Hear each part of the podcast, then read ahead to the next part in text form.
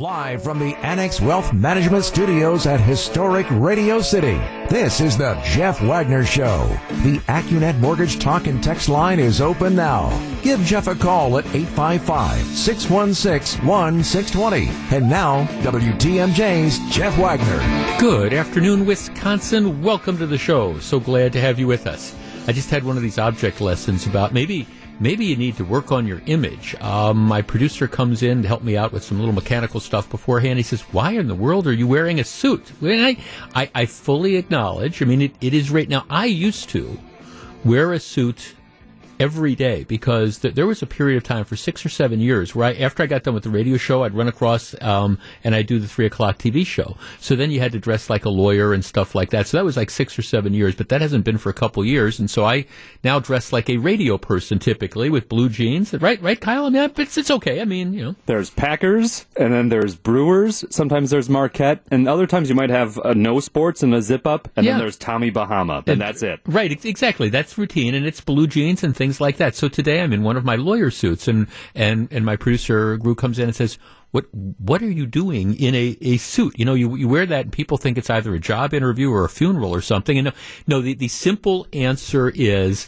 I've had appointments and stuff since early this morning. Had a meeting. I'll talk about that in just a second. I had a meeting at 9 o'clock this morning, and then I'm going to go see an advertiser after the program.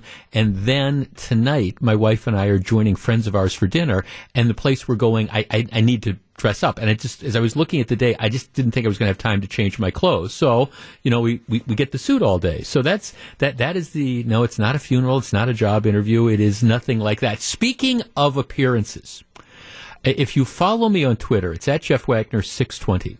One of my very, very favorite movies from the 1980s was the movie Fast Times at Ridgemont High.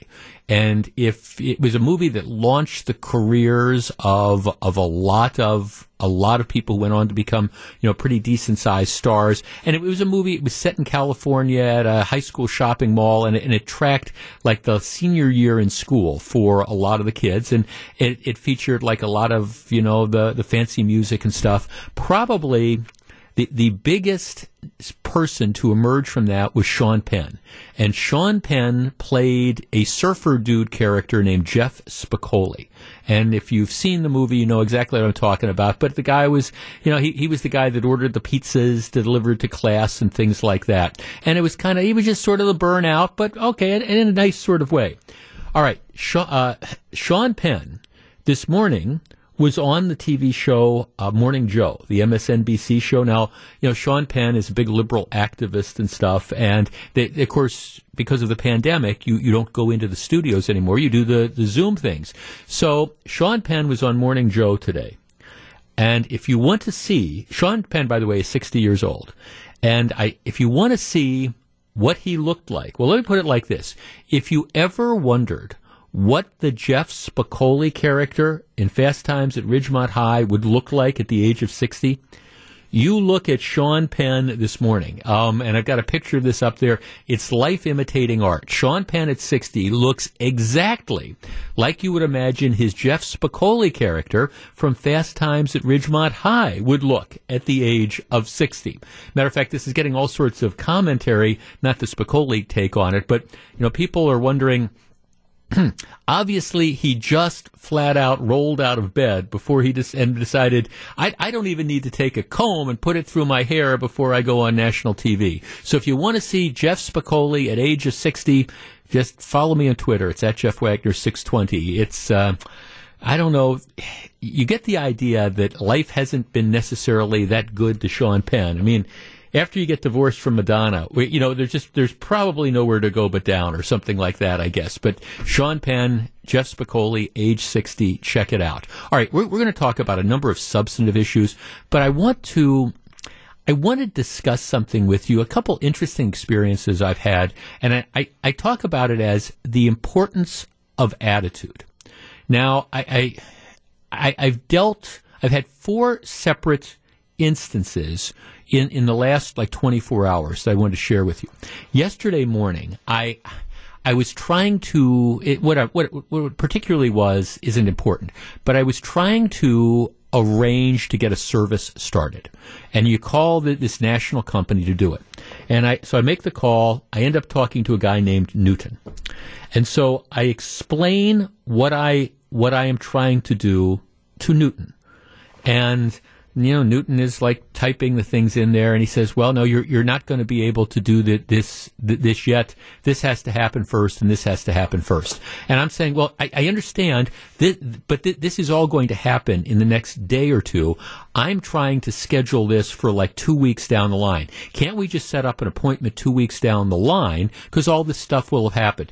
No, we can't do that. So Newton and I are going back and forth, and Newton understands what I'm trying to accomplish, and I think Newton understands that it is going to be accomplished, but he's got this rules sort of mentality, and he's very clearly not trying to think out of the box and try to figure out a way to accomplish this without me having to call back and presumably get somebody else, in a couple days. So, it's kind of like this, no, we can't do that. No, we can't do that. And I'm getting a little bit exasperated because I'm trying to just expedite this process. Well, can we reserve a time ahead of time? No, we can't do that. And it's very clear to me that Newton wants nothing to do with this. It's like, okay, I don't want to deal with this. He's getting exasperated with me because I keep trying to suggest different workarounds. And he's just, no, this isn't going to happen. No. All right, fine. So I admit, I hang up the phone with Newton, and it's kind of a bad taste in my mouth for this business because there was no effort at all to try to help me accomplish what I was trying to accomplish in an easy fashion. I understand that rules are rules, but my guess is if I would have found somebody other than Newton, they might have found a workaround for what I was trying to do, and we could have accomplished this without me having to jump through a couple hoops or some other people having to jump through some hoops, and then me having to call back. So it's kind of like I've been sort of grumbling about Newton because to me it was what Clark Howard would describe as the customer no service. Now, I flipped the switch on that. My wife has been in the process of buying some furniture, and the furniture salesman that she has been dealing with, she comes home all the time and talks about how wonderful the guy has been, not just only with the suggestion of ideas, but working with her on delivery times and when the billings are going to go through. And she's just been singing the guy's praises. I had to go into the bank to do something this morning, and it wasn't the most complicated thing, but it wasn't necessarily simple either. The guy I dealt with, my personal banker, could not have been nicer, better, more accommodating. Okay, Jeff, if something changes in the next week, just let me know. All you have to do is make a call. We can do this. We can do that. We can do the other. And I'm thinking, in contrast to Newton, I'd rather be James, the furniture guy, or I'd rather be Bryant, the bank guy. So then on the way into work, I decide I haven't had breakfast, I stop off at McDonald's. Now, if there was ever a justification for being grumpy, for being a Newton, it would be working at a McDonald's the week before Christmas. If you were going to justify that, if you wanted to be a Newton and a grump, I could understand that. So I pull up to pay the money. I order my thing. I pay the stuff at the drive-through window. The guy there, he's just happy. Nice to see you, sir. How are you doing? Here, it's $6, my man. And we had actually a great conversation. He was upbeat. I'm thinking, what's going on? So then I get up to the window where you get the food. The guy behind the window, he's happy. He's upbeat. Well, you, sir, you have a really nice day. Here, let me get this for you. You need something extra.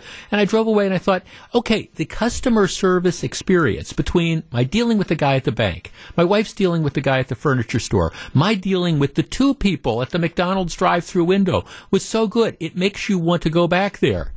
And then I contrast that with my dealings with Newton yesterday that makes me dread calling this company back and doing business with the company. But unfortunately, I'm going to have to. It's the nature of the thing. But I was thinking about what a difference attitude makes when it comes to dealing with the general public. Our number, 855-616-1620. That's the Acunet Mortgage talk and text line. If I were a business person, that would be the biggest emphasis I would have, is that attitude matters. and trying to be helpful, especially in an environment now where businesses are struggling, where everybody's kind of on their last nerve, by being that let me help you guy instead of the Newton. It is amazing to me the different attitude and the way the customers can look at your business. 855-616-1620. That's the Acunet Mortgage talk and text line. How important is attitude to you when it comes to, you know, dealing with, I don't know, people that you're doing business with? And to me, the last 24 hours has really, three times in a really nice way, once in a really bad way, has really just hammered home attitude is everything. 855-616-1620, or almost everything. We discuss in a minute. Welcome back to Jeff Wagner on WTMJ.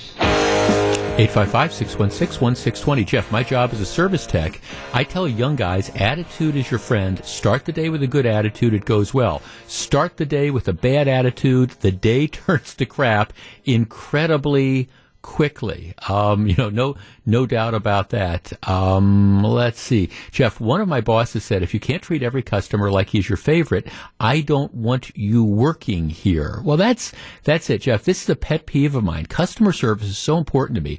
I don't care if it's buying insurance or buying a car or buying a Big Mac. And that's it. I mean, again, I've got the whole wave of experiences in the last 24 hours from buying furniture to buying, breakfast at McDonald's to, trying to arrange a semi-complicated financial transaction at the local bank to, again, trying to deal with some national service provider. It's just amazing that the fact that even if, look, I understand that sometimes the answer can't be yes. Sometimes it's, okay, sir, we can't do this, but it's the idea that at least maybe let me try to help you with your workaround and we'll see if we can do this instead of no, call back. 855-616-1620. Todd in Milwaukee. Todd, you're on WTMJ. Hi, good afternoon. Thanks for taking the call. Hi, Todd. I could not agree with you more. Everybody knows what good customer service looks like. It's not something that, yeah. we miss, So right. If there's these opportunities, I had one today. And once a year with my company, we get a wellness incentive. You go to your doctor, you fill out a form. And my wife hadn't done hers yet, so I had to print out this form.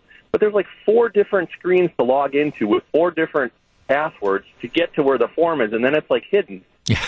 And I called the guy, and he's like, well, you got to go here. I'm like, okay. And then he's like, well, I need to talk to your wife, so you'll have to call back. Every goal of his was to get me off the phone. I said, oh, you need to talk to my wife. I said, that's too bad. I said, wait a minute, she's right here. So he thought he was getting off the phone. I walked her up, handed her. She walked it, back to me. She doesn't really want to deal with this. Right.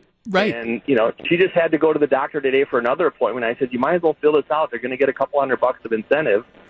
Right. And it's just, I've worked in customer service. I've been on that other end of the phone. Right. And we were trained, do it the right way. And if I were to guess, I would say you were at a national telephone provider trying to get service. Well, maybe I'll say that. But yeah, again, I don't want to necessarily give him up because he was clearly a rules guy, and I understand that. Right. But it was like exactly what you were saying. He wanted me off the phone. He didn't want to even try to do a workaround for me. It was like, no, you're going to have to jump through these hoops and then call back, and you'll probably get somebody other than me. No, thanks for the call. But no, I understand exactly what you're talking about. You go through the 4 screens, and then it's like, look, can't we just figure out a way to make this work? And if there's something extra I have to do right now, can you tell me this so we can get this done? But it's that leaves you with a positive, a good feeling about things. Let's talk to Tom in Hartford. Tom, you're on WTMJ. Yes, Jeff. I had a similar thing that you had yesterday at McDonald's in Hartford. Mine's in Hartford. Okay. I come up to pay for my item with $6, and she says to me, "Merry Christmas," but it's already paid for by the car in front of you. I said, "What?" She says, "Yes." She says, "We have this a lot of time." So I went to the window, got my stuff, went around the corner where this lady went, and she was parked there. Went next to her, and she rolled down her window. I said, "Thank you so very much." She says, "Have a Merry Christmas." I would say she was a lady in her 40s.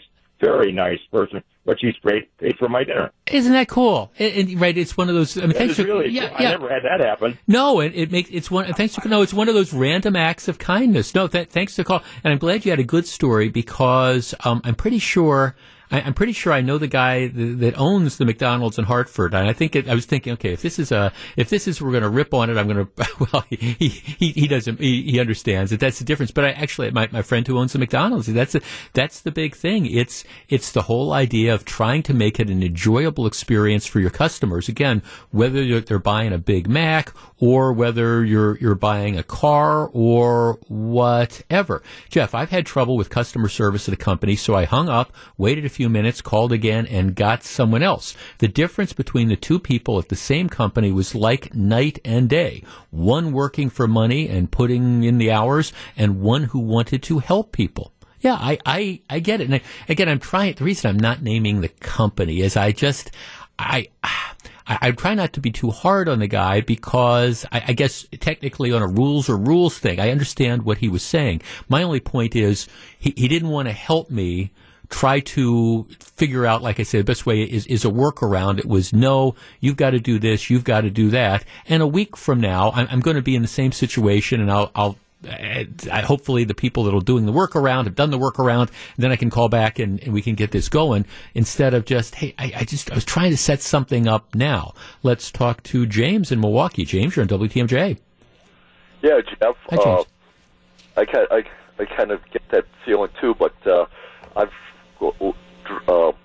worked with DirecTV. I've had them for about 20 years, and it seems you get all these people that are from that can't speak English and stuff like that, and you get a run around and everything, attitude problem and stuff. And well, I just told them, well, Merry Christmas and Happy New Year, goodbye. I guess I can't. They can't help me anymore. I guess I'll go back to broadcast TV. Well, there you go, right? You've got different choices. No, James, thanks for calling. And again, it's not, to me, it's not so much the, okay, is this an out-of-town call center, or are you talking to somebody overseas? It's not that. I think it's the attitude that the person brings, regardless of where they are, which is, okay, are you going to try to figure out a way to help the customers or not? And in your case, I mean, you've got a lot of different choices. You don't, I mean, if you don't want to go with a particular satellite provider, you've got all sorts of different choices, I would guess, to do that. And the point of this wasn't to rip on any particular company or anything like that. It's more just to kind of comment on this experience I had and really hit home the point of, if you have somebody who, and look, businesses are trying to survive nowadays. This is a struggle. Businesses are trying to figure out what can we do to get our customer, to get our customers, to keep our customers, how, when things turn, when this pandemic eventually comes to an end, how are we going to be positioned to deal with this as everybody goes back to spending money? And it will. And I can't tell you if it's first quarter or second quarter or 2022. I don't know when, but I know it's going to happen. And I think the clear answer is to go to the people that are working now and say, look, you got to go that extra mile, because if we want to be here 3 months from now or 6 months from now or whatever, you got to build customer loyalty. And I will tell you, in the case of, all right, again, the furniture store, the bank where I was at, they've got a ton of customer loyalty. There is. They treated me extremely well, and it was just as easy to be nice and accommodating and go out of your way and build customer loyalty as it was to be Newton. Back with more in just a minute. This is Jeff Wagner. Jeff Wagner on WTMJ. This time of year just wouldn't be the same without the WTMJ holiday show. So even though we can't perform in front of everybody this year, we're still keeping the tradition alive. Tune in on Christmas Eve and Christmas Day to hear Gene Miller and the WTMJ Players performing a COVID Christmas carol. WTMJ's holiday radio show is sponsored by Capco's Kids to Kids Christmas Wonderland and Professional Construction, Inc. All right, mark the tape on this one. The head of the Common Council and the mayor of the city of Milwaukee are absolutely right. Now, you don't hear me say that very often, but every once in a while, that blind squirrel finds an acorn, and we are at that point now. In the city of Milwaukee, the police department is supervised by an unelected and accountable board called the Fire and Police Commission. The Fire and Police Commission was created by state law in 1885, so it goes back that long, and the Milwaukee Charter. But the Fire and Police Commission has massive powers and almost no accountability. The mayor appoints members of the Fire and Police Commission. The members that he appoints must then be confirmed by the Common Council. But once they get on, there's very, very little accountability. Frank Gimbel, who was a prominent Milwaukee attorney, been for decades. Don't mean to age you, Frank, but that's the case. I mean, I go back when I first started in the U.S. Attorney's Office in the early 1980s. Frank had his own law firm, but he had been in the U.S. Attorney's Office before. Frank and the only reason I bring politics into this is that Frank isn't some right-wing Republican. Frank is a big-time Democrat, and he was on the Fire and Police Commission. He went on to be on the Convention Bureau, not the Bureau, but he was part of the Wisconsin Center District. He was responsible for converting the Milwaukee Auditorium into the Milwaukee Theater. We kind of tangled on issues like that. But Frank has been an institution for years and years. So Frank Gimbel represents Al Morales. Al Morales, I'd say former police chief, but he's been ordered reinstated by a judge. And, you know, Gimbel is trying to get Morales paid off or trying to get him his job back or whatever. He goes on air yesterday and said, you know, he used to be on the Fire and Police Commission. And when he was on the Fire and Police Commission, they appointed people based on IQ, intellect, as opposed to zip code, which is, I think, his way of saying the Fire and Police Commission has become a bunch of politically connected, politically correct hacks. Whatever reason, the Fire and Police Commission is not working. Now, I don't know how. Let's start at the beginning. The city of Milwaukee has an out-of-control crime problem, and you can't pretend otherwise. The city of Milwaukee will have, in all likelihood, the highest number of homicides ever. I mean, you go back to the 90s and the late 80s when you had the, you know, crack cocaine wars between gangs. It's going to be more than that this year. You've got violent crime that is through the roof. You've got property crime that is through the roof. And it's not just homicides, it's shootings. All this through the roof. So what we're doing is not working. It's very, very clear. You have the Fire and Police Commission, which decided to run the best police chief that Milwaukee has had, in my opinion, in 30 years, run him out of town on a rail. And they did it in a fashion that everybody, including the city attorney, agrees violated his constitutional rights, which has now led to this mess where you've got a circuit judge who has said, okay, Chief Morales, he's entitled to his job back. Reinstate him. Meanwhile, you've got a Fire and Police Commission that is deadlocked. They can't decide on a new police chief. The person they put in is the acting chief. He leaves tomorrow. I think he's retiring. It's almost, you wonder, you know, what's going on here. You have members of the Common Council who really have no oversight of the police department other than they approve, you know, who the members of the Fire and Police Commission are. You've got members of the Fire and Police Commission who are saying we should start the whole process of looking for a chief all over again. Crime is out of control. It is a complete and total mess. And I'm not even getting to all the dysfunction on the Fire and Police Commission, where you've got, you know, executive directors, people who work for the commissioners who are quitting right and left, saying they can't work for the directors. You have one member of the Fire and Police Commission, the only guy that was on there that had law enforcement experience. He quits, saying you just can't work. You can't work in this environment. And again, I'm paraphrasing, but essentially the people that I'm working with have no clue. It's just a flat-out mess. It's a mess that is costing the city of Milwaukee, or will cost them, hundreds of thousands, maybe millions of dollars in settlements. It's a mess that has generated morale on the police department just heading completely towards the gutter. And it's a mess that has just absolutely paralyzed the city at a time when you need effective leadership to deal with out-of-control crime and balance all the other issues that are out there, including the social justice movements and things like that. So into this fray, the question becomes, what do we do?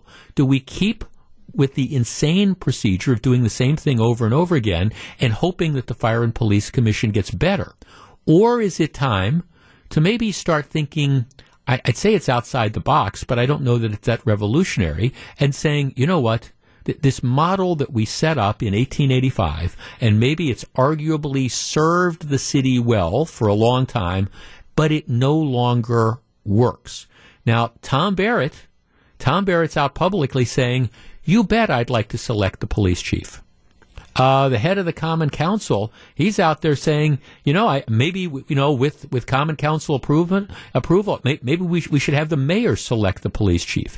At the end of the day, see, the mayor is ultimately accountable to the voters. Now, I understand that in Milwaukee, you know, once you get elected mayor, you pretty much get to stay mayor for as long as you want. But nevertheless, you have an elected official who is responsible when things go wrong, and when things go right, can take the credit. Here you have this Fire and Police Commission, which is completely dysfunctional, but there's nobody out there that holds them accountable. I have come to the conclusion, just looking at the dumpster fire that the Fire and Police Commission has become, not just in the last couple months, but it's been over the last couple years, I firmly believe they should not be selecting the new chief. As a matter of fact, I believe that the best thing to do would probably be to disband the Fire and Police Commission and allow, again, control by the elected officials. Make the mayor account. Give the mayor the authority to pick the police chief. And then if he picks a dud, well, okay, you hold the mayor accountable when he comes or she comes up for election. 855-616-1620. That's the Acunet Mortgage talk and text line. To me, and I mentioned this the other day, to me the question isn't should Al Morales, former Chief Morales, be reinstated. Now, I don't think that's going to happen, but yeah, that would be the best case scenario. Best case scenario was let Morales run the police department, get rid of the Fire and Police Commission. 855-616-1620. That's the Acunet Mortgage talk and text line. Let Tom Barrett, let the mayor select the chief. Make the mayor accountable for the way the police department runs. It's an elected official who comes up before the public once every 4 years. If things are screwed up, that then becomes an issue. 855-616-1620, that's the Acunet Mortgage talk and text line. And candidly, we would not, we being the city of Milwaukee, and its taxpayers, and its citizens who are looking to be protected from the out-of-control crime rate, I think would be a lot better off if Tom Barrett, or whoever the mayor is, take Barrett out of this, the mayor had the opportunity, the obligation to make these selections as to, you know, who he wants as the police chief to run his city, and then ends up being held accountable if he screws up. 855-616-1620. And again, you can't just wave a magic wand and do it. You need to start with the legislature, but I would start by stripping the Fire and Police Commission of as much power as you possibly could, and maybe even eliminating them, because this model doesn't work anymore. 855-616-1620. We discuss. This is Jeff Wagner on WTMJ. 855-616-1620. Just looking at the weather forecast, Christmas Eve is going to be the coldest night of this season, and it drops down to, I think the temperature's going to get to like around 4 degrees or something like that Christmas Eve evening, and then kind of bounce up again. But again, the long-term forecast, at least through the end of the year, looks pretty decent. I mean, for this time of year, no major snowfalls forecast and stuff, so I understand we're kind of living on borrowed time when it comes to that, but daylight hours, yesterday, as we talked about, was the winter solstice. So daylight hours, the amount of daylight is increasing. Right now, it's about 9 hours of daylight. By June 22nd, it goes up to like 15 hours of daylight. So we've kind of turned the corner for those of you who, like me, aren't lovers of winter. 855-616-1620. That's the Acunet Mortgage talk and text line. Considering Barrett is the one who selected the members of the Fire and Police Commission, what makes you think he would do a better job selecting a police chief? Okay, well, first of all, again, take Tom Barrett out of the equation. Let's just talk about the mayor, because Barrett's not always going to be the mayor. I think it's better to put the responsibility for the police department in the hands of the mayor. And then again, if things don't work out, you have the direct ability to control it. I think Barrett would tell you, matter of fact, he's saying it, he's incredibly frustrated, because what happens is once he names people, and I think you can go along with what Frank Gimbel was saying and say that the choices to the Fire and Police Commission have been awful.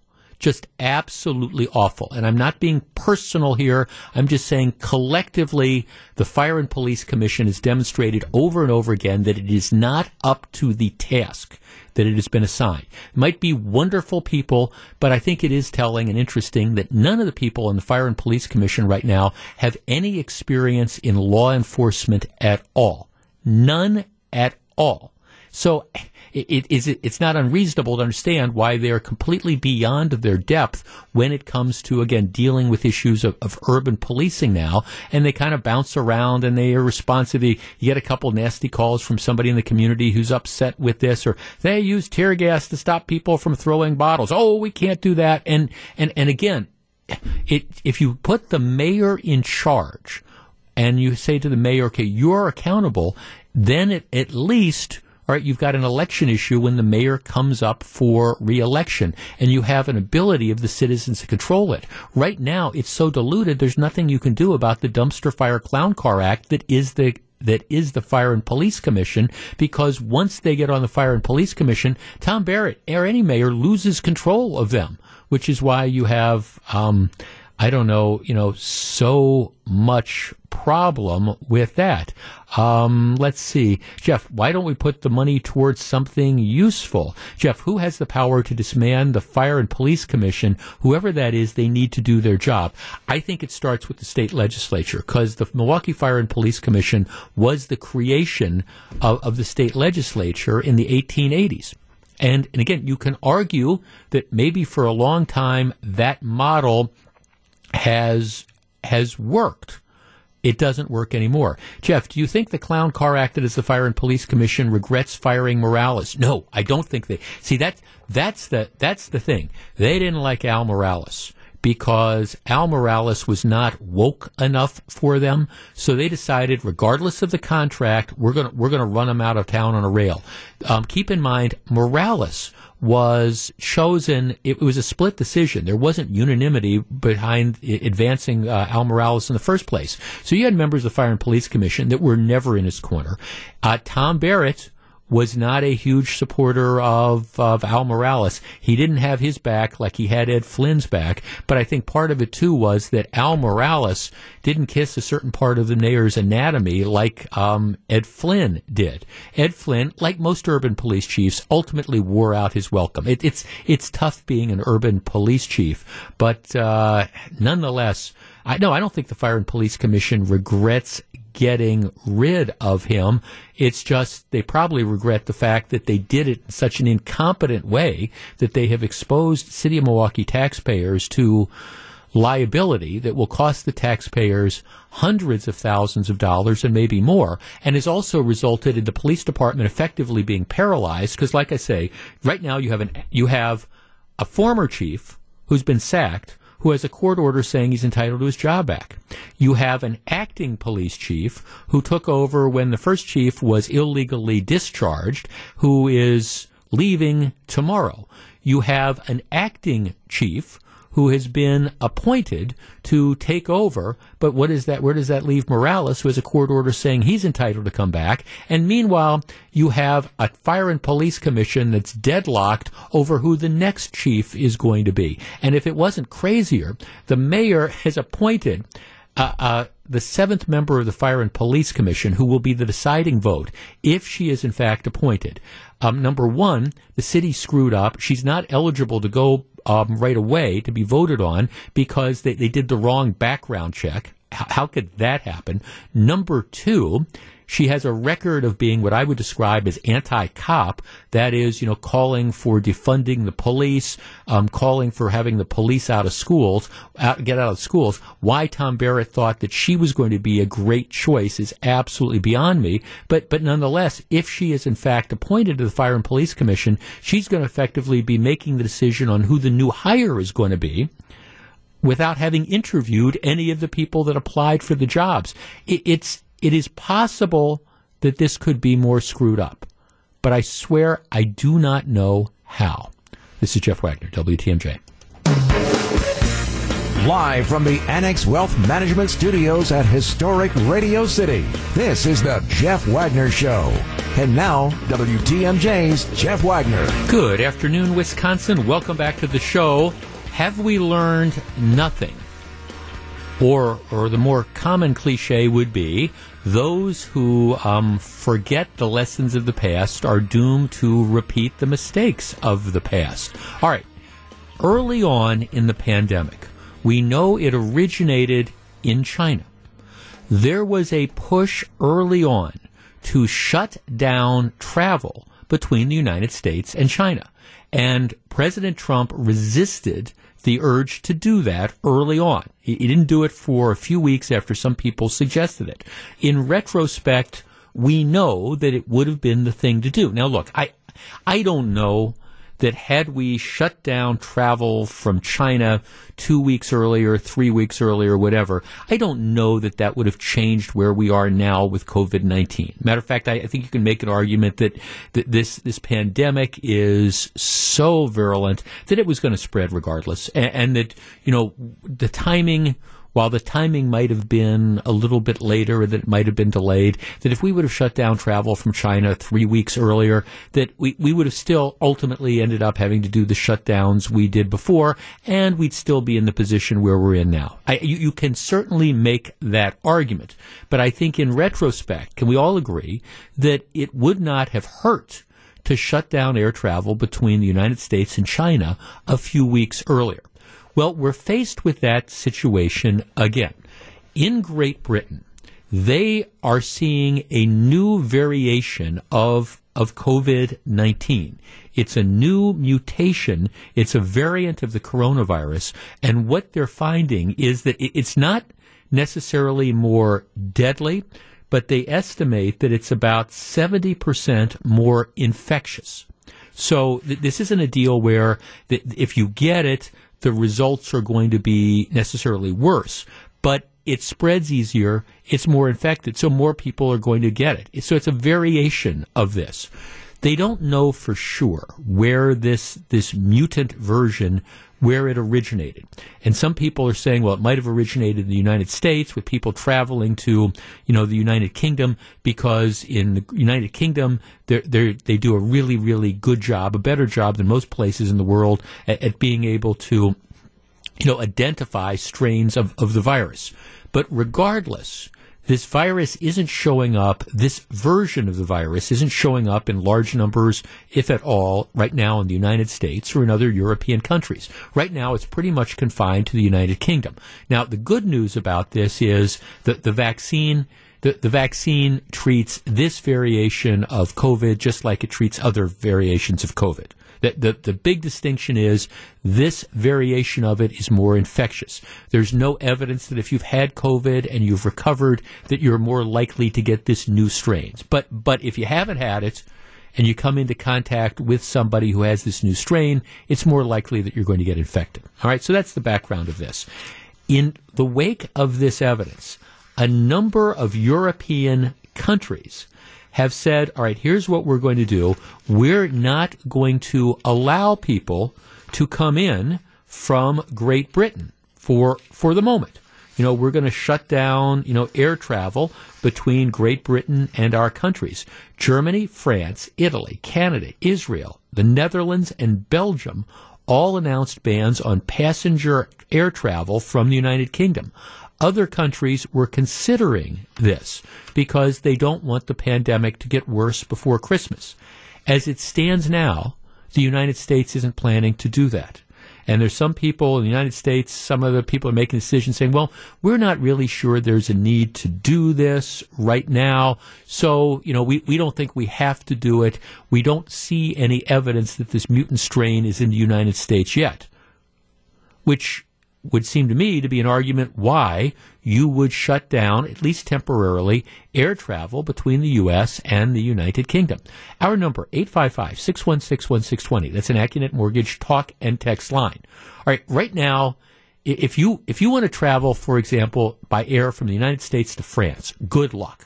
I mean, just good luck with doing that. If you can get in, you're subject to an extensive sort of quarantine. That's what France needs to do to try to keep people in France safe. I understand that.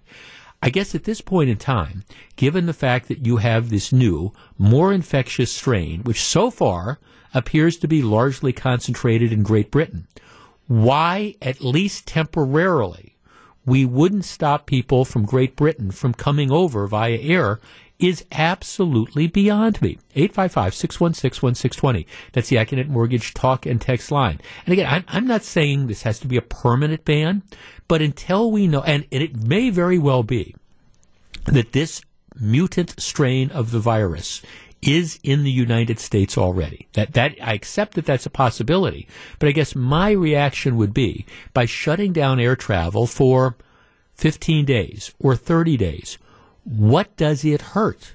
Doesn't this make sense until we figure out where we're going or until we figure out a way to get more, particularly the most vulnerable of our population, inoculated with the vaccine? 855-616-1620. If it was a good idea to close the air travel off between China and the U.S. back in February, a few weeks earlier, isn't it a good idea right now to do what France and Italy and Germany and all these other European countries are doing, which is to say, okay, we're going to put a pause on travel between the United States and Great Britain? 855-616-1620. We discuss. Back to take your calls. Here's WTMJ's Jeff Wagner. 855-616-1620. That's the Acunet Mortgage talk and text line. Look, I'm not the let's shut it down and let's stop everything kind of guy. Matter of fact, I'm the guy who's been arguing for months and months and months that we have to do and should be doing everything we possibly can to help control the spread of the virus while still allowing our businesses to whatever extent possible, you know, stay open. That's the argument I'm making. So when I look at this new strain of virus, which is spreading in Great Britain, and apparently they say it's 70% more infectious, that the consequences aren't worse, you can still treat it with a vaccine, but it's 70% more infectious than the normal COVID-19, it tells me that we should be doing everything we can in the middle of a pandemic to stop that strain of virus from coming to the United States. Now, maybe it's already here. I concede that. But if you know it's in Great Britain, don't you want to do everything you possibly can to stop it from spreading over here, guaranteeing that we're going to have more and more people who get sick? And my answer would be yes. And for the life of me, I do not understand why the government is not doing what governments in Germany and France and Italy and Belgium and the Netherlands have done, which is temporarily suspend air travel between their countries and Great Britain. 855-616-1620. Katie in Burlington. Katie, good afternoon. Good afternoon. I say practice what you preach. Every day we are preached. You need to isolate.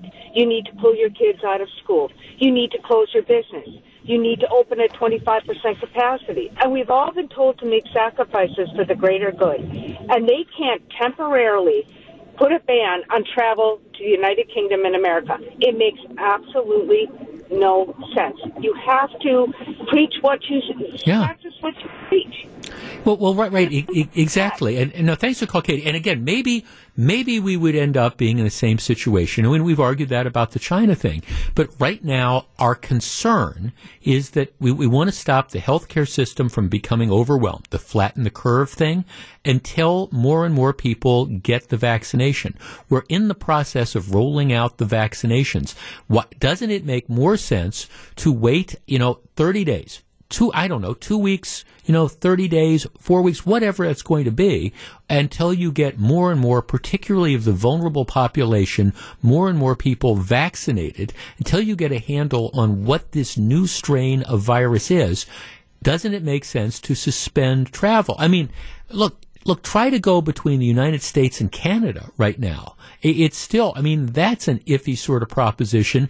If you're an essential worker, you can, but then you've got to quarantine yourself. I mean, why wouldn't we do something like this in order to, at some point in time, as soon as possible, get us back to some sense of normal where we can start flying across the world? 855-616-1620, Rob in Wausau. Rob, you're on WTMJ. Hi, Jeff. I just wanted to say I'm a first-time caller. Well, thanks for calling. But yeah, absolutely. But I just want to say that I'm very passionate about your thoughts, and I totally agree with you that we should be doing everything that we possibly can to help stop the spread of this virus. If it's 70% contagious, we should be erring on the side of caution and being proactive, like these other countries are doing. Right. And you had the great choice of words. It's beyond me because I feel the same exact way, that I don't understand what they're thinking, that we're going to take a chance at having this virus being that much more contagious, infecting so many people that already been infected. We have this issue going on. Right. Rob, hey, thanks for calling. Call back again sometime. Merry Christmas to you. Yeah, that's the whole point. Now, if I try to think about what might be going on, the best guess, and it's just a guess that I could give you, the best guess would be that right now the stock market has been going up. It's been kind of wavering over the last few days because there's a balance. Investors and the businesses very, very happy with the bailout, the new stimulus plan that we're going to talk about a little bit later in the program. But the flip side is that one of the dampening things has been the fact that worldwide you've had this resurgence of COVID-19. You've had these travel bans that are in place. That's hurt lots of different industries and crews, including like the travel industry. The oil prices are down, all those type of things. And so, I mean, the only thing I can think of is that maybe you've got people in the current administration who are concerned that if the United States imposed a travel ban between here and the United Kingdom, that would, again, send shockwaves through the stock market, which might cause the stock market to plunge. My comment would be, anything that happened like that, in my opinion, would be a temporary thing. You might have a bad result for a couple days, but it's going to come back. I don't think anybody's arguing that permanently you want to close the borders between the United States and Great Britain. It might go down a short time, but the truth of the matter is the sooner we get people vaccinated, the sooner we get herd immunity, the sooner we get control of this pandemic, the sooner we're going to get it back to normal, the sooner businesses are going to stay open, all those different types of things. And so if it means closing the border to air travel for 2 weeks or 3 weeks, what the heck? Let's do it as a way of trying to get us to the goal line quicker. Gianni in Montello. Gianni, you're on WTMJ. Good afternoon. Hey, good topic, Jeff. Hey, listen, why do Commissioner Nugent and Nigel need to travel to the United States? Oh, they're on business and that, but we've got a pandemic across this world, and if there's a mutant strain that is detected in Britain, why would we want to bring it to the United States? We've got enough problems here, Jeff. We lead the world in COVID cases and COVID deaths. The Asian countries are fractional compared to what the United States has experienced over the last 8 months. So way to go, America! What a great, intellectual, political, economic experiment. No, thanks for going. No, Gianni, this is it. Somebody was texting me saying, Jeff, are you saying that the vaccine works on the new strain? And my answer is yeah. That everything I have seen says that the new strain doesn't. It's not worse in the sense that it causes worse complications, that if you get it, you're more likely to have a bad reaction than you would otherwise. My understanding, and I guess I don't play a doctor on the radio, but I'm pretty sure about this. My understanding is the new strain, the big thing that differentiates it from previous strains of COVID is that it's more infectious. If you're if you have it and if you are exposed to somebody who has it, you're more likely to get it. That's it. It's not that your outcome is necessarily likely to be worse, but you're more likely to get it. And yes, my understanding in all the doctors I'm seeing are saying, yeah, that they believe that the vaccines that have been developed are equally as effective on the new strain. So it's more infectious. And right now, at the height of the pandemic, our goal is to stop people from getting infected. So again, I go back to this basic premise. I'm not a guy who's in favor of bans and shutdowns and things like that. But to me, this seems to be a no-brainer till we know for sure what we are dealing with and why you wouldn't, other than admittedly, for a short term, maybe panicking the stock market. Like I say, look, I got a lot of money in the stock market. I don't want to see the market panicked, and I don't want to see, a 2,000-point drop. But the bottom line is, at the end of the day, it's going to come back. I mean, the market responds to some of these temporary things. And if you were to announce a travel ban, yes, there would be some decline in the stock market, but it would come back. And if this helps keep people safer. Now, by the way, it might turn out that this new strain is in America already. It might already be here, and it might just be that we're not as good as the UK is in developing and detecting what these various strains are. So it could very well be here. But until we know that, don't you want to do everything you can to try to stop people from, again, getting infected? And if it's good enough for Germany and France and Canada and Israel and the Netherlands and all these other countries, if they think it's a good idea, why aren't we doing it in the United States? Mr. Trump, Mr. Trump, Mr. Trump. Back with more in just a minute. This is Jeff Wagner on WTMJ.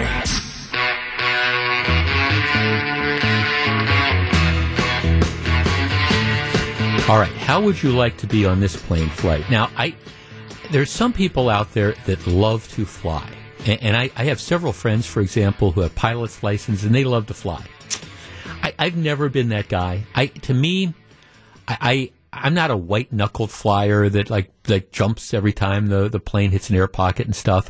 And I understand that I view air travel as something that's just kind of necessary. I want to go to Las Vegas. I want to go to Florida. I want to go to California. Well, I don't have 3 days to drive there. Here, we're going to fly. So I'm cool with that. I don't enjoy it. It's not like, oh, I'm looking forward to this. It's more like I'm looking forward to the trip, and I got to get on the plane to get there. And we all have plane experiences. Can you imagine if this was yours? Here's the way the New York Times reports it. Brian Plummer was sitting towards the back of a Delta Airlines flight, getting ready to depart LaGuardia Airport on Monday. The flight was going from LaGuardia to Atlanta. When, he said, he noticed a man and a woman with a large service dog nearby. The plane was not completely full, and the couple kept bouncing around to different seats. They wouldn't sit in any given seats. The man and the woman never did settle in. And as Flight 462 began to taxi out to the runway, the man stood up, ignoring the flight attendant's order to sit, saying he had post-traumatic stress disorder.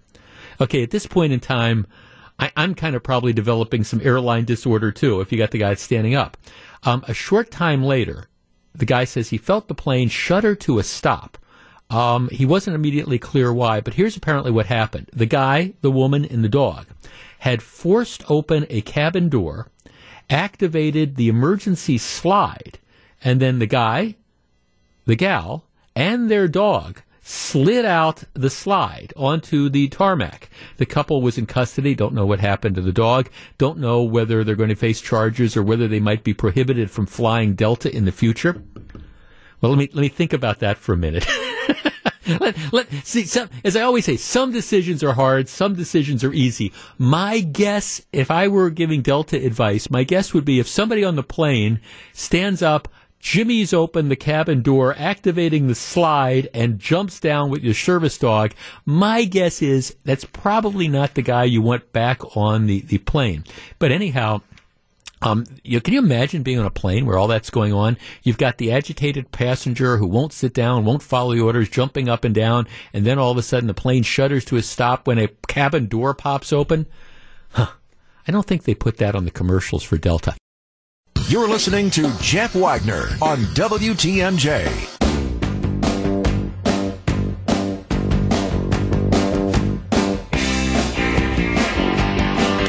as it stands now, we do not have enough COVID vaccine to go around. Now that's going to change, and the hope is within the next few months, anybody that wants to be vaccinated can in fact be vaccinated. But we're not in that situation now. So the question is, who should get it? You know, and we've discussed this in a couple different contexts. It's generally agreed right now that the people who should get it are the people who are most vulnerable. That would be, for example, people living in nursing homes and people who work in nursing homes, and the people who are on the front line, the medical providers. Because we want to make sure they don't get sick, because they need to be coming into the hospital to treat people who are otherwise sick, and we don't want them to be giving it to other people who might be in the hospital for reasons other than COVID. So, okay, we've got that. Then there's the ongoing debate, who comes next? The government has said, okay, it's going to be people over the age of 74, because those people are most vulnerable. We know statistically, you know, the older you get, the more vulnerable you are to have a bad outcome from COVID, which isn't to say a 30-year-old can't get it and die, but statistically, that's not the odds. The odds are the 80-year-old that gets it is much more likely to have a bad reaction than the 30-year-old. But there are, of course, exceptions to that. And so then, next in line is generally going to be, it's going to be what they call the essential workers. And this is, it's a state by state determination, and there's a lot of battles going on.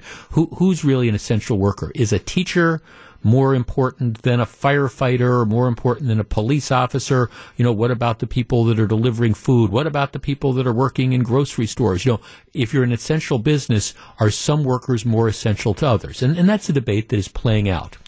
There is one group of people, though, that has been cutting to the head of the line, getting their vaccines along with the frontline medical workers, along with the people who are confined to the nursing homes.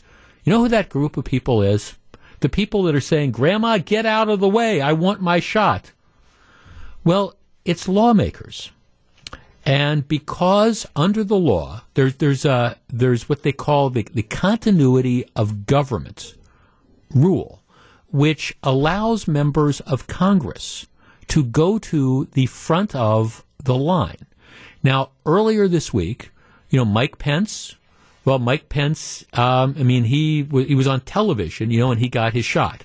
Now, so Pence went to the front of the line, but I would argue Pence went to the front of the line because he was trying to send a message to people that the vaccine is safe. Day later, Joe Biden got his shot. All right, I have no problem with the president-elect of the United States, you know, getting his vaccine. First of all, because he's the president-elect of the United States. Secondly, because it does, I think, send this message that here, you know, Joe Biden is getting it. He must think it's safe. Everybody else should get it safe. But when you have members of Congress, including some who are in their 20s or early 30s, like AOC, going to the head of the line and getting their shots, I don't know that necessarily sends a message to other people that it's safe. It maybe sends a message saying they want their shots, they want their vaccines ahead of other people who might arguably or are arguably more at risk if they don't get it. Our number, 855-616-1620. That's the Acunet Mortgage talk and text line. Now, this has been one of these things that's quietly going on. Lots of members of Congress essentially jumping in line ahead of people who are much more at risk and arguably a lot who need the vaccines a lot more to get their shots. Handful of legislators in both parties are having problems with this, saying, you know, that, you know, we have issues with us jumping in line, going ahead of people, again, seniors or healthcare workers to get it. And, you know, one of the people that's very public about this is a Republican from Florida. He's a congressman named Brian Mast. And he's saying symbols matter in life. The powerful symbol can be, hey, listen, we're going to make sure that we take care of the people first. You first. You first with the legislation, you first with the relief, you first with the vaccination, you first with everything else. Our number, 855-616-1620. That's the Acunet Mortgage talk and text line. Again, let me be clear. I have no problem at all with the Vice President of the United States getting the vaccine first. I have no problem with President-elect Biden and his wife getting the vaccine. I have no problem with Vice President-elect Harris. She's scheduled in a public thing to get the vaccine next week. It is kind of interesting to me, though, that you have, 30-year-old or 28-year-old members of the House of Representatives who are not in any of the high-risk groups deciding that they want to cut in line. I think the optics are bad on that, and more importantly, I think it is fundamentally wrong. I think it is fundamentally selfish. 855-616-1620, that's the Acunet Mortgage Talk and Text line. What do you think? We discuss in a moment. Back to take your calls. Here's WTMJ's Jeff Wagner. 855-616-1620. Somebody texted me, said, you're wrong. AOC hasn't gotten it. No, I'm not. AOC got it last Friday in a highly televised event, and that's part of the issue. Here's a text, Jeff. After healthcare workers, it should be just by age. We'll never come to an agreement on who is more important, but if we get 50 to 60-year-olds up and vaccinated, we would be in a much better place quickly. 855-616-1620. I'm sorry. People in Congress who are not in otherwise vulnerable situations, that 30-year-old legislator should, in my opinion, not be pushing to the front of the line to get the vaccine. Let's talk to Denise in East Troy. Denise, you're on WTMJ. Hi. Hi, Denise. I'm kind of aggravated. I work in a big hospital in surgery, and I've been told that I can't get my shot for 4 to 6 weeks. What? Just because they're not available? You don't have the vaccine available? No, it's available. No, but it's not available to you for 4 to 6 weeks. Yes, but yeah. I work in the front line. Yep. I don't understand why I have to wait 4 to 6 weeks while these other people are getting it. They're not even anywhere near a healthcare. Nope. In a hospital. I don't get it. So I'm aggravated about that. Denise, if I were you, I would be aggravated. Denise, thanks for calling. If I were you, I would be aggravated as well. I mean, that if I'm a frontline hospital worker who wants to get the vaccine and I'm told, okay, you got to wait 4 to 6 weeks because we don't have enough of it. And I'm sure that's what I was trying to get at with Denise. I'm not sure if she understood my question, but I'm sure that's the situation. They just don't have enough. So they're prioritizing and they're saying, okay, well, Denise works in surgery, and so she's. If we're going to do our triage, we got to get it to the people that are dealing with the COVID patients first, et cetera, et cetera. But yeah, if I'm Denise and I'm a surgical nurse and I'm told you got to wait 5 or 6 weeks, and I'm seeing this stuff where you've got like a 28-year-old member of Congress who's pushing to the front of the line because we need some sort of continuity of government, so they're going to get the shot. Like the people that have been governing us have been doing such a great job anyways. 855-616-1620. Let's see, Jeff, after healthcare workers, it should be just by age. We'll never come to an agreement on who is more important, but I think we would all agree that it should go to the most vulnerable first. Jeff, does this surprise you? They are rarely, legislators are rarely ever there for us people, and this applies to both parties. Just look at how long it takes to get things done. Well, apparently, if you're in Congress and you want to push to the head of the line to get your vaccine ahead of the 75-year-old woman in your district, well, then you don't have a problem with this at all. Jeff, I haven't missed a day of work since the beginning. Those of us who have had to work, so teachers, middle management, legislators could stay home and still buy groceries and get homes fixed if they have problems. They'll be the last to get vaccines. We are now expendable. Jeff, I find it funny you call out AOC, but not all the other GOP members that said this virus isn't real. That's heavy sigh for all of you who can't get over the politics of it. I'm moving on. I'm trying to figure out how we get out of this, and I'm just arguing that when it comes to a limited number of vaccinations that are available, that you got to have a priority, and 30-year-old or 40-year-old or 50-year-old otherwise healthy members of Congress shouldn't be the ones at the front of the law. Jeff, I've been saying for weeks that politicians, including Pence, Biden, etc., should be the last in line if they get the vaccine at all. Now, see, I want to make a distinction. I have no problem with the leaders of this country. I have no problem with the vice president getting it. I have no problem with President-elect Biden getting it, in part because they're getting it to send a message to people that this is safe. You're talking about the leaders of the government. It's different than a congressman. It's different than a congresswoman. Jeff, this once again shows that politicians do not care about the people they represent. Jeff, my niece is a nurse in a large hospital. They're having a lottery system to determine who will get a vaccine. Well, okay, my answer to that would be have her run for Congress. If she wants to get the vaccine right away, then she goes to the head of the line.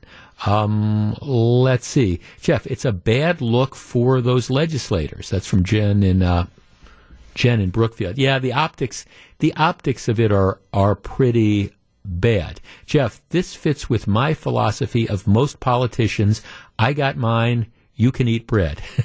But the Mary Antoinette thing, which was, okay, let him eat cake. I think, this is one of the situations that it's just best to kind of say, I'm going to wait my turn. And look, I'm going to get a vaccination, but I'm not in those targeted groups. Mine's going to be down the ways a little bit. And the last thing that I would want to do is push my way to the head of the line if I had some hook. And I don't. But whenever it's my time, whenever it's opened up to me, yeah, I'm going to get it. There's no question about it. But I don't think that this is one where skipping the line is very good. And if you're an elected official, using that position to skip the line is not, I think, the right thing to do. Back with more in just a minute. This is Jeff Wagner.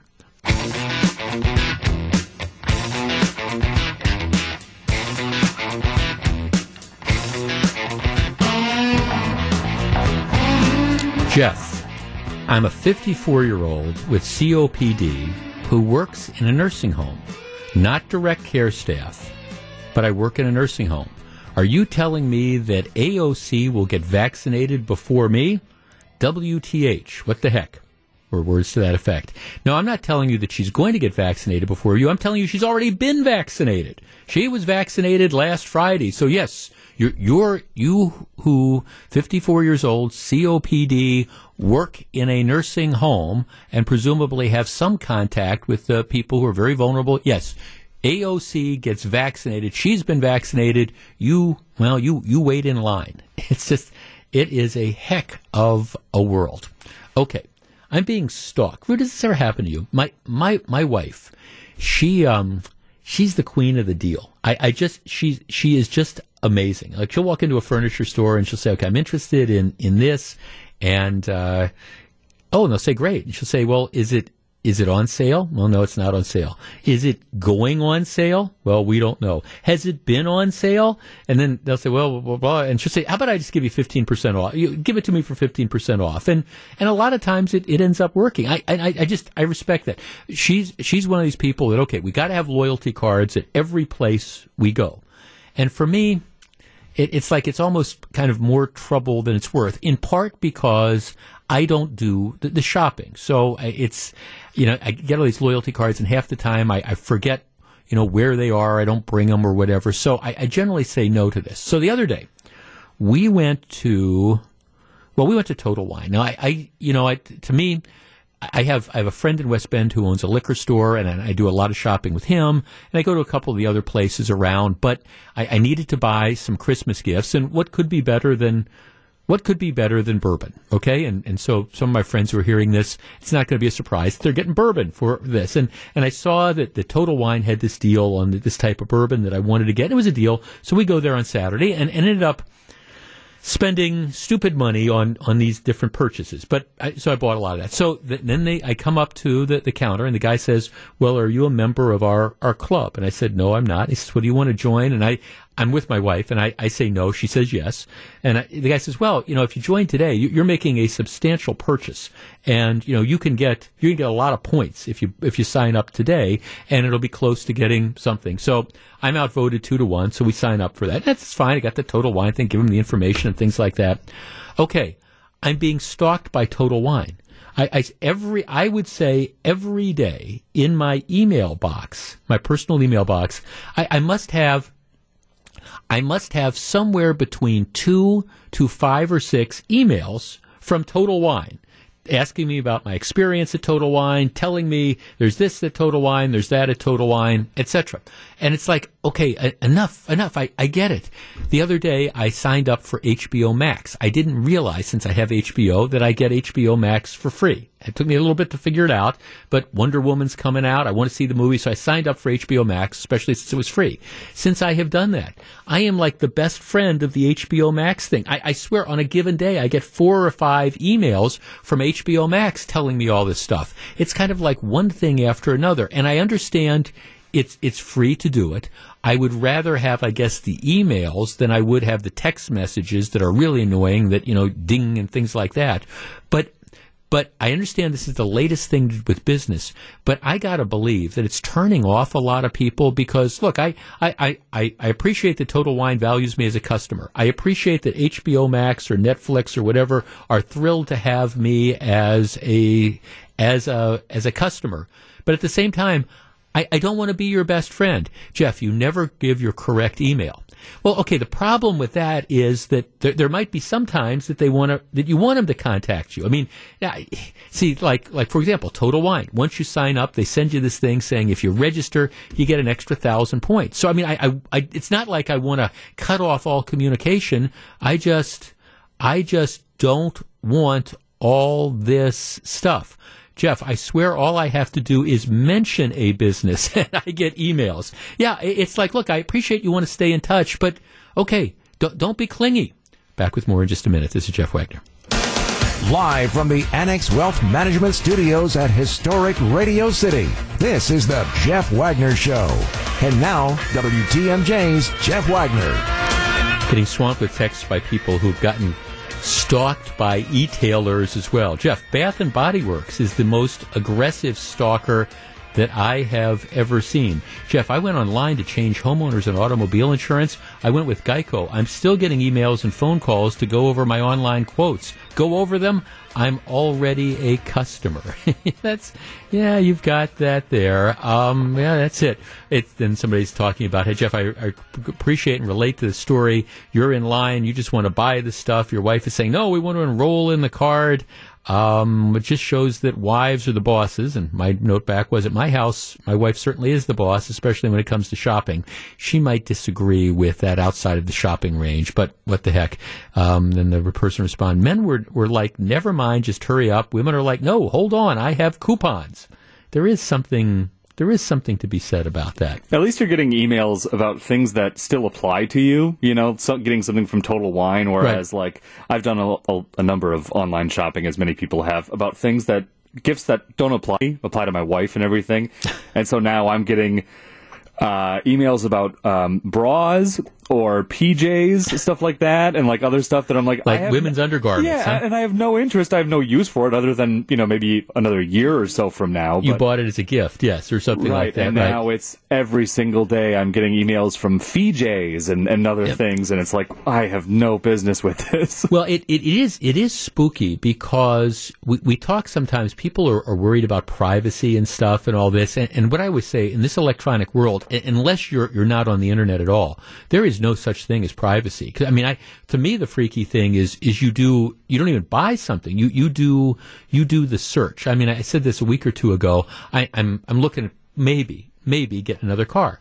And so what I like to do before I just go out and look at it, I might, you know, I want to do some research. So I'm there trying, because I can pretty much narrow it down to the 1 or 2 types of cars that I'm interested in by doing some research and things like that. So for the last couple weeks, I've been doing these searches, and anytime I go online, now I'm just barraged by these things for cars, and it's like, okay, no, I've already said I'm not buying this particular car. For me, my mom contacted me and Kaylee and said, hey, go on Pampered Chef and find, like, I don't know, $50-$60 worth of stuff, and we'll get it for you for Christmas. Uh-huh. And so our mistake was going to Pampered Chef, or searching for Pampered Chef, because now everything is like, hey, we have new spatulas, we have new pots and pans, we have everything that you could possibly need for your kitchen.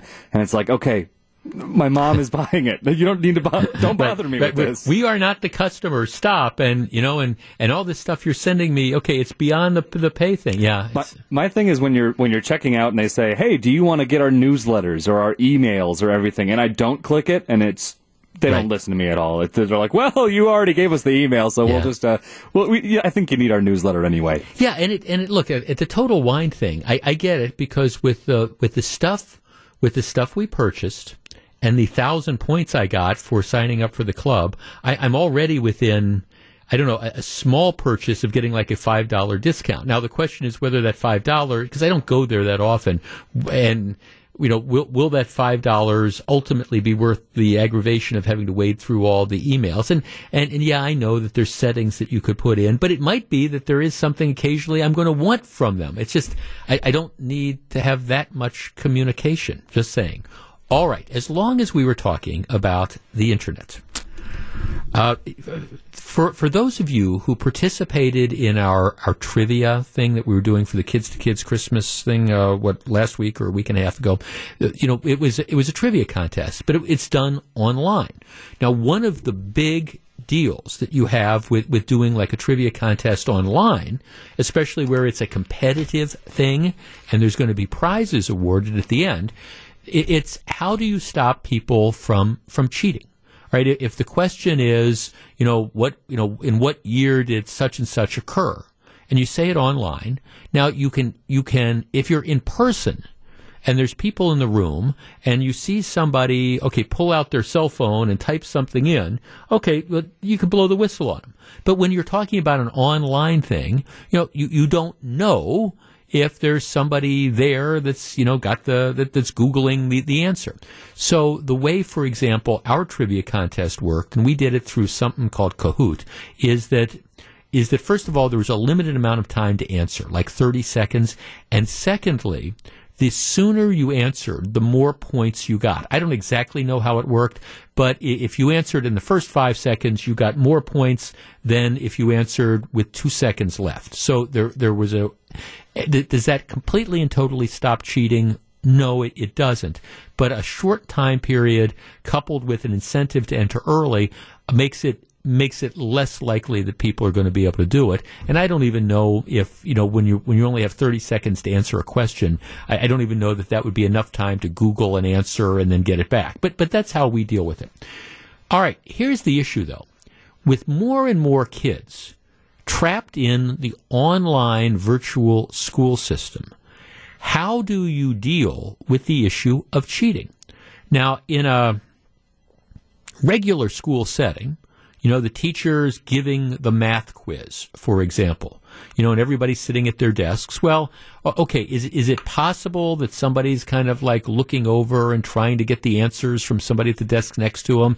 Is it possible that somebody, you know, might have access to their phone? Yeah, it's possible, but you've got a teacher or a proctor or a teacher's aide or somebody in that classroom. Plus, they're surrounded by other people that are taking the test. So at least you have a chance of catching them if they cheat.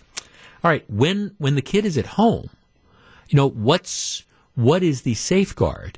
And it's interesting because there's a big story today in the Wall Street Journal, and this is what I want to talk to you about. Cheating in online schools. They say it's definitely happening more and more, because the typical controls you have on that is stopping. And I'm talking about like your basic math quiz or something like that. But here's the interesting aspect of the story. Some students and parents are arguing that it's okay to cheat.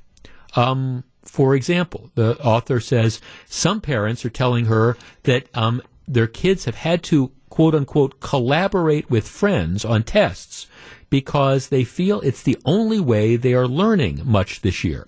Jen Norton of suburban Fort Worth, Texas, said the school year has been chaotic, with numerous teachers at her daughter's school resigning. She said her daughter, a junior taking 5 advanced placement classes, had some great teachers, but has only one who posts assignments online and doesn't give any lectures. I told her that the teachers who are giving their best deserve her respect and that she should give them everything she has, and that means not teaching.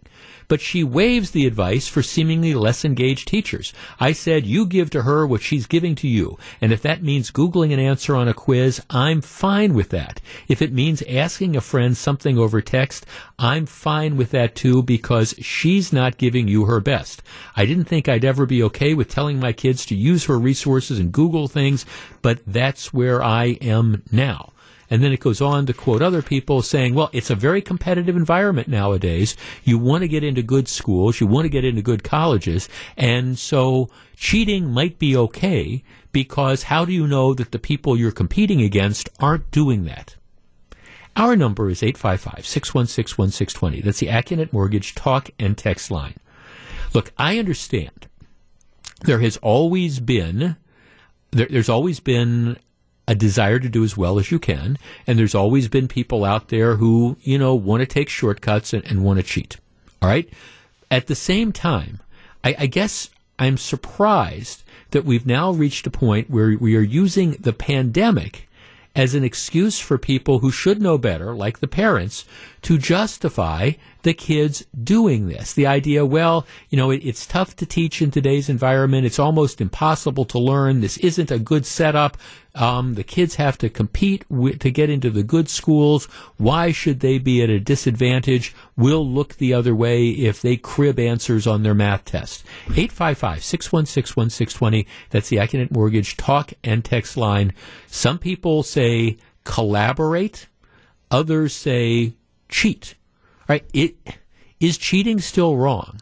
Or in today's day and age, given the fact that, you know, learning is not taking place like it typically did, is it okay for the kids to, I don't know, if you've got a Google answer and you know you're not going to get caught, is anybody harmed if the kid cheats? 855-616-1620. My answer is, for so many reasons, yes. What do you think? Welcome back to Jeff Wagner on WTMJ.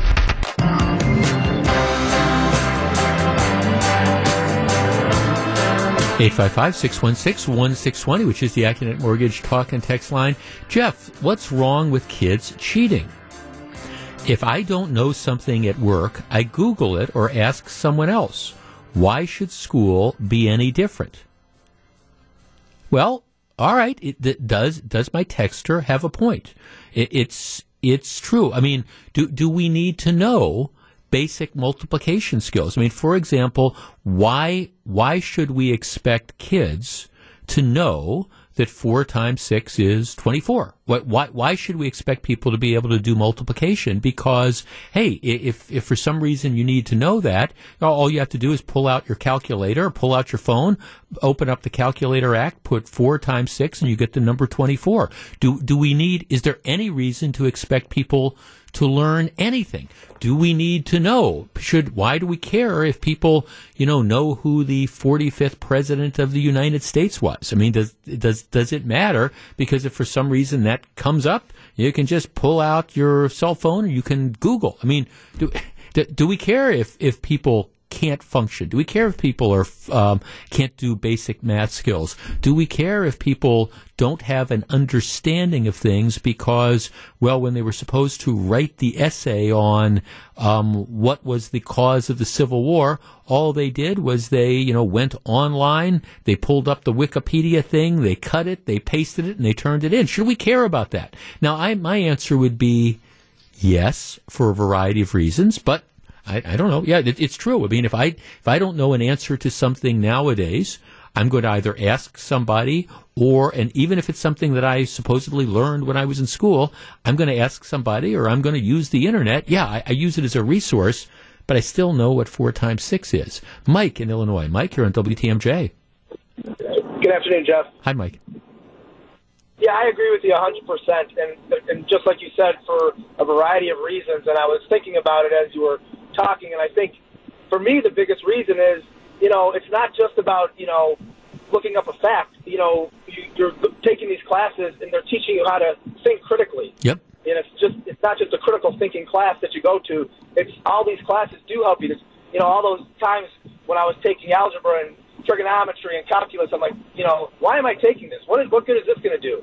But it did teach me how to think, and it taught me how to push myself a little bit. Well, right. And at so many levels, when it comes to learning, it's a building block type of thing. You know, let's take reading. So, you know, the deal is, all right, you know, you have to be proficient. You've got to read at if you can't read at a sixth grade level, you're not going to be prepared to read books that they're going to assign in high school because, you know, you don't have those basic skills. You know, you're talking about math. If you don't understand some of the basic premises of algebra, you're going to be lost, you know, when you try to take the more advanced courses. It's all building blocks type of stuff, and if all you're doing is Googling the answers, well, all you're going to know at the end of the day is how to push a button and type some stuff in. Exactly, and you know, one of the thing about learning how to critically think is when you do look up something, you do know how to look it up efficiently instead of like just randomly trying to type something in and trying to figure something out. I mean, I feel like, I mean, I look on Wikipedia a lot too, just sure, for my own personal knowledge, but I feel it's because of how I learned that I'm able to, you know, cut to the chase and find out what I'm trying to find quickly. Right. No, exactly. Right. You have your, and look, and I use the internet a lot as a resource. I might have a general knowledge of a particular incident, for example, like in American history. So we'll take that. And I sort of know what happened, but I have forgotten or never learned the details of that. So, yeah, I will use the internet to help expand that knowledge. And I know at least enough to ask the right questions. But you're right. If you don't, if all you've done is cheat your way through, and you have no basic knowledge at all, you don't even necessarily know what the questions are that you should ask. Here's a text. Jeff, I'm a middle school teacher. As disheartening as it is, I've accepted that grades this year are not a true representation of ability. To mitigate the damage to some extent, I use multiple assessment methods projects, open-ended responses, participation, etc. It's all par for the course right now. So yes, cheating is wrong, but I'm doing what I can to ensure a fair process for all, given there is so much that I cannot control. Yeah, I'm very sympathetic to the teachers because you want to try to be fair, but you also have to recognize that the standard way of here, I'm going to give you a math test, and here's what we're going to do in a classroom. We take the piece of paper, we give everybody a copy of the test, and we say you have 30 minutes to complete this. Okay, well, if you try to do that in an online setting, here's these problems, you've got 30 minutes to complete it, you know darn well that there's going to be a good percentage, maybe even majority of the kids who are going to be, you know, sitting there with their cameras turned off, and they're going to be sitting there with their cell phones, and they're going to be Googling stuff and their calculators, and there's very little that you can do. Robert in Pewaukee. Robert, you're on WTMJ. Hello. Good afternoon. Hi, Robert. How you doing? Good. I just wanted to throw in my agreement, and you know, the last couple of callers, I agree. My main point when I was talking to the screener was extrapolating into the future, into the distant future.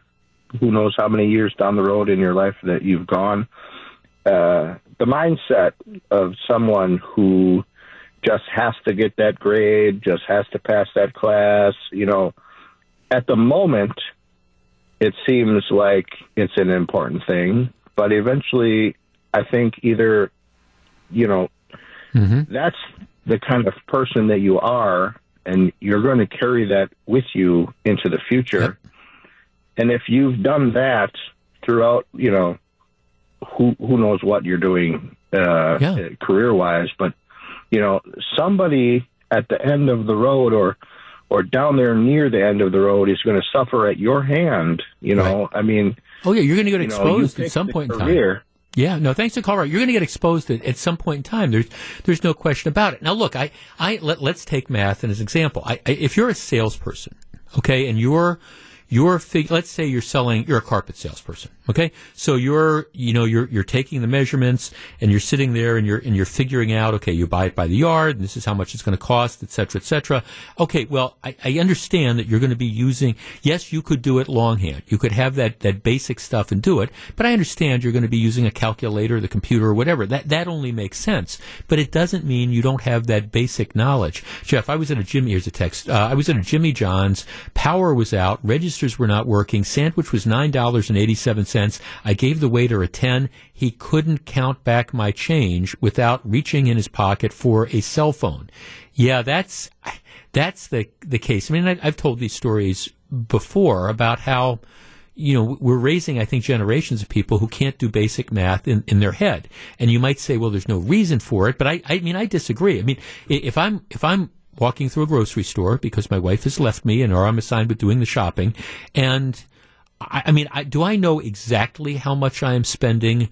No, but I know approximately how much it should be. So, I mean, I can't tell you if it should be $23 or $25, but I know it's around that range. So if suddenly the bill comes up and it says it's $50, I know something's wrong. Either I've purchased something that I did not intend to purchase, or alternatively, they've made a mistake in ringing something up. If you can't do basic math to have an idea as to how much stuff should cost, you're lost. When we come back, we'll find out what John and Melissa have on their minds. Stick around.